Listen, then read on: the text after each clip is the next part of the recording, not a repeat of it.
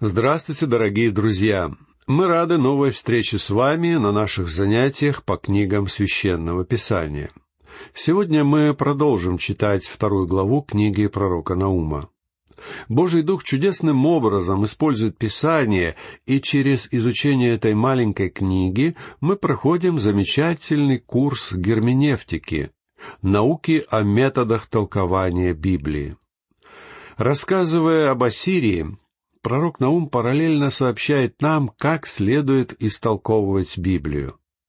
Во время предыдущих бесед мы уже имели возможность убедиться в том, что слова Бога нужно воспринимать буквально, независимо от того, понимаем их или нет.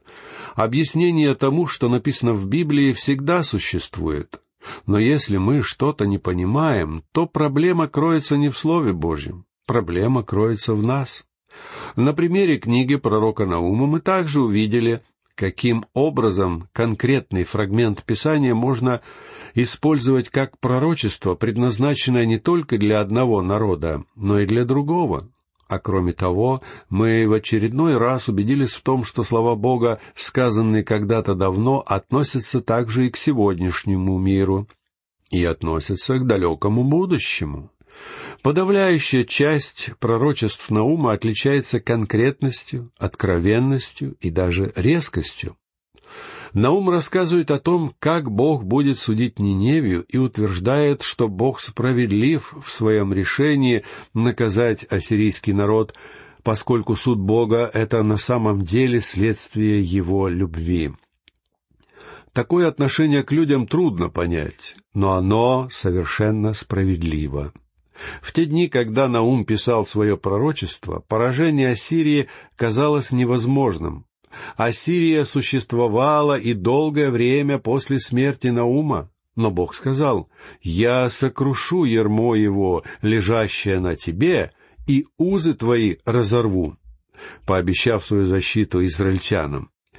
Через пророка Наума Бог пообещал также избавиться от ассирийских богов, то есть от идолопоклонства. Медийцы и вавилоняне разрушили Ниневию в 612 году до Рождества Христова. И ассирийское идолопоклонство действительно было уничтожено медийцами, которые были монотеистами и не поклонялись идолам. Бог говорит через Наума, «Не покидайте меня, не отступайте от закона Моисея, не сдавайтесь, потому что я намереваюсь уничтожить ваших врагов и послать Мессию, который принесет вам великую радость». Наум свидетельствует о пришествии Мессии через свое пророчество об Ассирии, обращенное к северному Израильскому царству. Он пишет, вот на горах стопы благовестника, возвещающего мир. С помощью этого образа Наум провозглашает мир, уготованный народу израильскому в конце земной истории. Этот же образ вслед за Наумом использовал пророк Исаия, который говорит о Мессии в связи с грядущей гибелью Вавилона и обращаясь к Южному царству Иудеи как прекрасны на горах ноги благовестника, возвещающего мир, благовествующего радость, проповедующего спасение, говорящего Сиону, «Воцарился Бог твой». И тот же самый образ использовал апостол Павел, написавший римлянам, «Ибо всякий, кто призовет имя Господне, спасется». Но как призывать того, в кого не уверовали? Как веровать в того, о ком не слышали? Как слышать без проповедующего? И как проповедовать, если не будут посланы? Как написано, как прекрасны ноги благовествующих мир, благовествующих благое. С этим образом достаточно тесно связана вторая глава книги Наума, к изучению которой мы приступили в прошлый раз, ибо в ней, по сути, говорится о справедливости и благости Бога. Именно эти качества Бога проявились в исполнении обетования уничтожить Ниневию. Бог желал прекратить беззаконие, которое творили с ассирийцами. и когда мера его терпения иссякла, он разрушил их столицу. Более того, он уничтожил весь ассирийский народ. Во второй главе пророк Наум предсказывает устрашающий суд над Ассирией, и, как свидетельствует история, его пророчество сбылось буквально. Бог очень ясно заявил о своих намерениях. В четырнадцатом стихе первой главы он говорит «Приготовлю тебе в нем могилу, потому что ты будешь в презрении. Иначе говоря, он обещает здесь погубить Ассирию. И поверьте мне, это обещание сбылось во всех деталях. Вторая глава содержит точное, подробное пророчество Наума, которое, как мы видим из исторических записей, сбылось через сто лет после его смерти. Здесь говорится об окончательном суде Бога над народом Ассирии. Здесь говорится о том, что Ассирия никогда больше не возродится. Ассирия не возродилась, и в самом деле, и она уже никогда больше не возродится. Согласно Слову Божьему, Вавилон еще должен будет восстать из руин, как и некоторые другие народы, но Ассирия, одна из величайших держав древнего мира, больше не вернется к жизни, и Бог предельно ясно об этом говорит. Ассирия была очень жестоким народом, одним из наиболее жестоких во всей мировой истории. Говорят, что когда ассирийцы были в походе, жители многих населенных пунктов, которые оказывались на их пути, предпочитали покончить с собой только чтобы не встречаться с ними. Вот как боялись ассирийцев в древнем мире. В книге Наума мы читаем яркое описание ассирийского войска. Я напомню вам третий стих второй главы. «Щит героев его красен, воины его в одеждах багряных, огнем сверкают колесницы в день приготовления к бою, и лес копьев волнуется». Слова «щит героев его красен» совсем не значит, что щиты ассирийцев были красны от крови. Ассирийцам очень нравился красный пурпурный цвет, и он очень часто использовался в их искусстве. Очевидно, они его просто обожали. Любовь ассирийцев ко всему красному подтверждает слова «воины его в одеждах багряных», то есть у них была военная форма красного цвета. А вот относительно красных щитов некоторые ученые полагают, что щиты у ассирийцев были все-таки не окрашенные в красный цвет, а медные, с тем, чтобы солнечные лучи, отражаясь от меди, устрашали врагов на поле боя. Устрашали врагов и другие внешние характеристики ассирийского войска. Огнем сверкают колесницы в день приготовления к бою, и лес копьев волнуется это не что иное, как упоминание о броне, которой были покрыты колесницы, и о том, из чего они были сделаны. Ассирийские колесницы были совсем не деревянными, как колесницы, которые вы можете увидеть в Каирском музее в Египте. Египтяне делали свои колесницы в основном из дерева, но ассирийцы, по-видимому, пользовались самыми последними моделями металлических колесниц. В создании колесниц ассирийцы были впереди всех, как General Motors в производстве автомобилей. И использование новейших на тот момент методов производства приносило свою пользу. Послушайте, что написано в четвертом стихе второй главы книги пророка Наума. По улицам несутся колесницы, гремят на площадях, блеск от них, как от огня, сверкают, как молния. На примере этого стиха позвольте мне представить вам один совершенно неправильный метод толкования Писания. Вполне понятно, что здесь Наум говорит о сражении между ассирийскими колесницами и колесницами их врагов. Все это происходило, когда враги напали на Ассирию, а конкретно на хорошо укрепленный город Ниневию. Диодор Сицилийский, греческий историк, рассказывает, что в Ниневии было полторы тысячи башен, каждая высотой около шестидесяти метров. Но в момент осады река Тигр разлилась и затопила город, разрушив большую часть крепостной стены. Река совершила то, чего не мог сделать враг — уничтожила крепостную стену Ниневии. Тогда враг смог проникнуть в сам город, а затем были открыты шлюзы каналов для орошения и затоплен дворец. Так враги смогли взять весь город. И брешь в стене была столь велика, что вражеские колесницы смогли попасть внутрь, как и описывается в четвертом стихе. Так что здесь мы читаем именно о сражении между колесницами. Но, к сожалению, существует вариант толкования этого пророчества, на который в наше время обращают слишком большое внимание. Некоторые говорят, что в этом стихе мы читаем пророчество об автомобилях. Сэр Роберт Андерсон даже назвал такое толкование дикими измышлениями охотников за пророчествами. Сегодня люди проявляют большой интерес к пророчествам, потому что в мире происходит много великих событий и кризисов. Но мы должны признать, что, рассматривая пророчество, можно превратиться в фанатиков и зайти слишком далеко. Мне кажется, Уинстон Черчилль сказал, «Фанатик — это человек, который не способен не изменить свое мнение, не сменить тему разговора.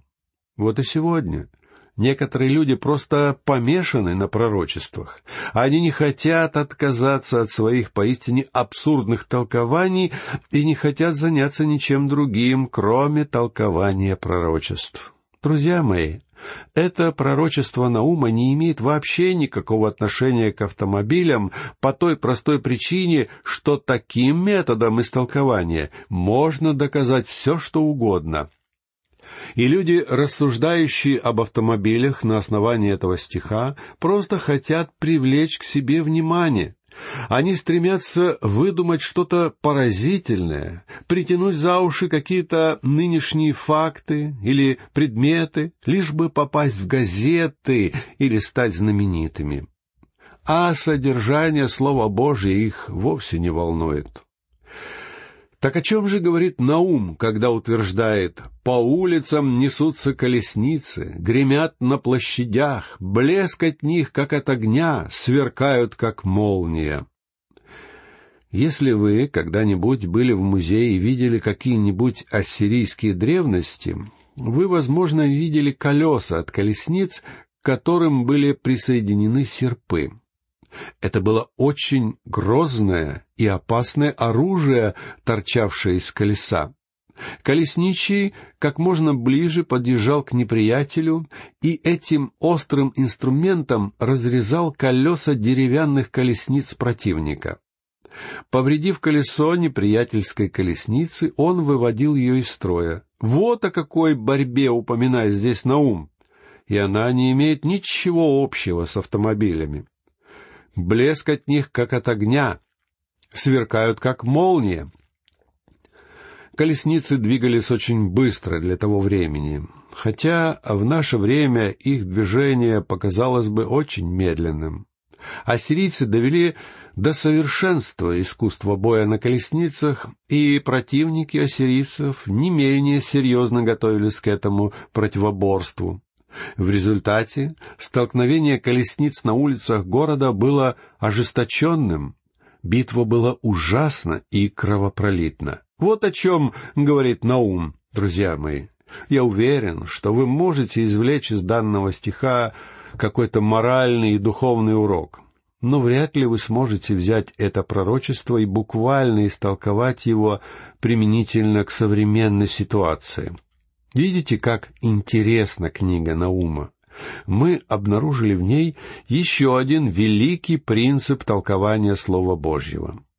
Например, когда мы читаем в книге Исаии, глава 17, стих 10, «Ты развел увеселительные сады и насадил черенки от чужой лозы», то мы не можем утверждать, что речь здесь идет об апельсиновых деревьях, которые растут сегодня в Америке.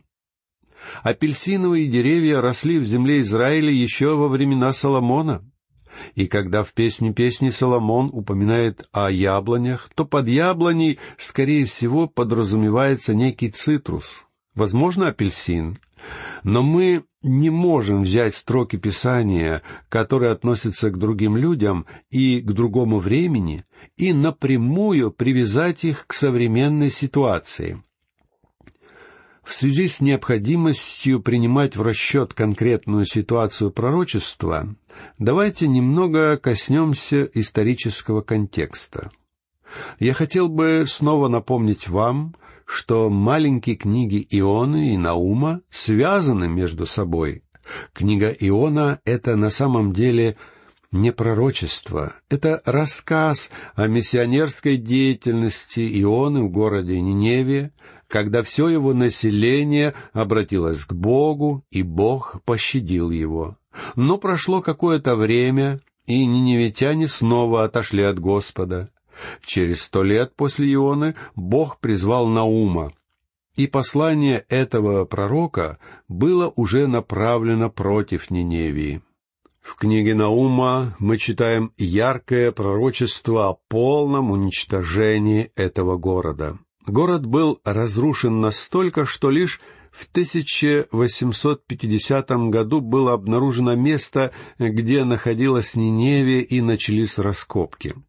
Из этих раскопок мы многое узнали о Ниневии, а также об ассирийской культуре. Однако давайте вернемся к книге Наума. Читаем пятый стих второй главы.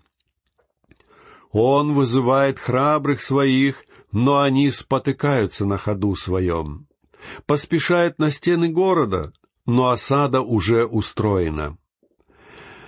Ниневия погибла, когда медийцы под руководством Киоксара атаковали город. Вавилон в то время не был еще великой державой, но в этом сражении он действовал совместно с Мидией. Царь Ассирии полагался на своих военачальников, но они испугались врага отступили и проиграли. И когда оборона городских стен провалилась, судьба города, конечно же, была решена. Послушайте шестой стих. «Речные ворота отворяются, и дворец разрушается». Наум пророчествует о том, что река Тигр обернется против города. Во время этой кампании шли сильные дожди, и из-за них река Тигр вышла из берегов.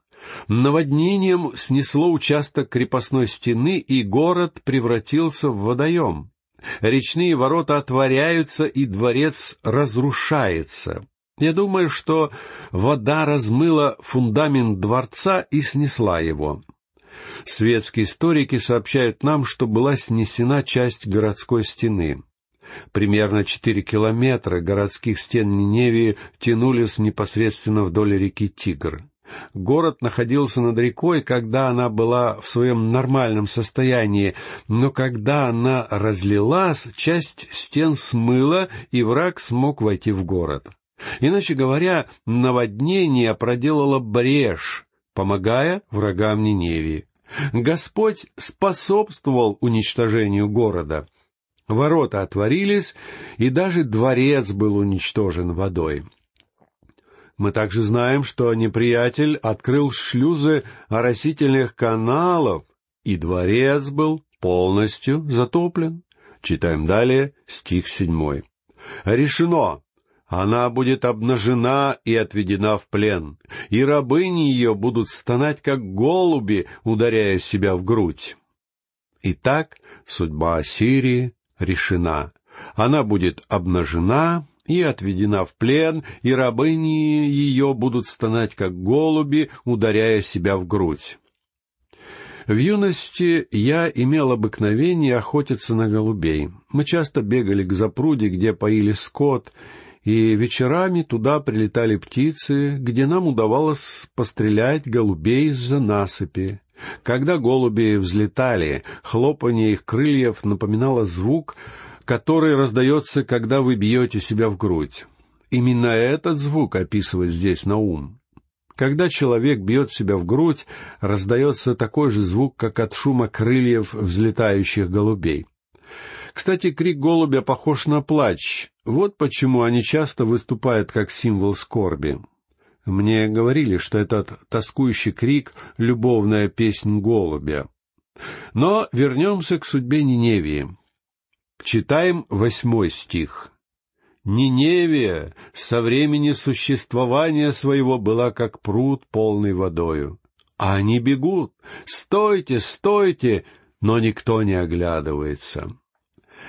Ниневия со времени существования своего была как пруд полный водою. Началось наводнение, и город превратился в пруд. «Стойте, стойте, но никто не оглядывается», — пророчествует Наум.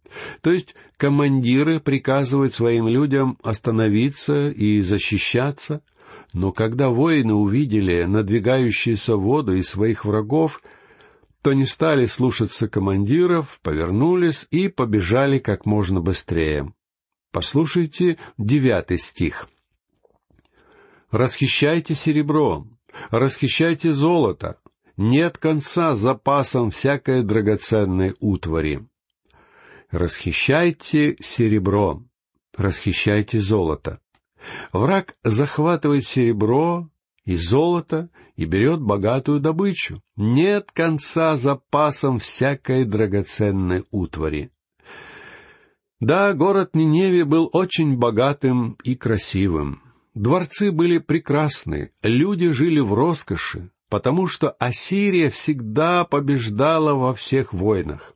Ассирийцы ограбили множество покоренных народов. Даже Южное царство Иудея платило им дань в то время. Вот почему Ниневия была так богата. Но какова ее судьба теперь? Об этом красочно повествует десятый стих. «Разграблена, опустошена и разорена она, и тает сердце, колени трясутся, у всех в чреслах сильная боль, и лица у всех потемнели. Разграблена, опустошена и разорена она. Ассирия захватила множество богатств из разных стран и собрала все эти богатства в одном месте. А теперь пришли враги и все забрали. Могущественнейшее государство разорено под напором более сильных соперников. И в следующий раз мы продолжим разговор о том, как проходило завоевание Ассирии. А сейчас, друзья мои, наша беседа завершается, и я прощаюсь с вами. Всего вам доброго, до новых встреч.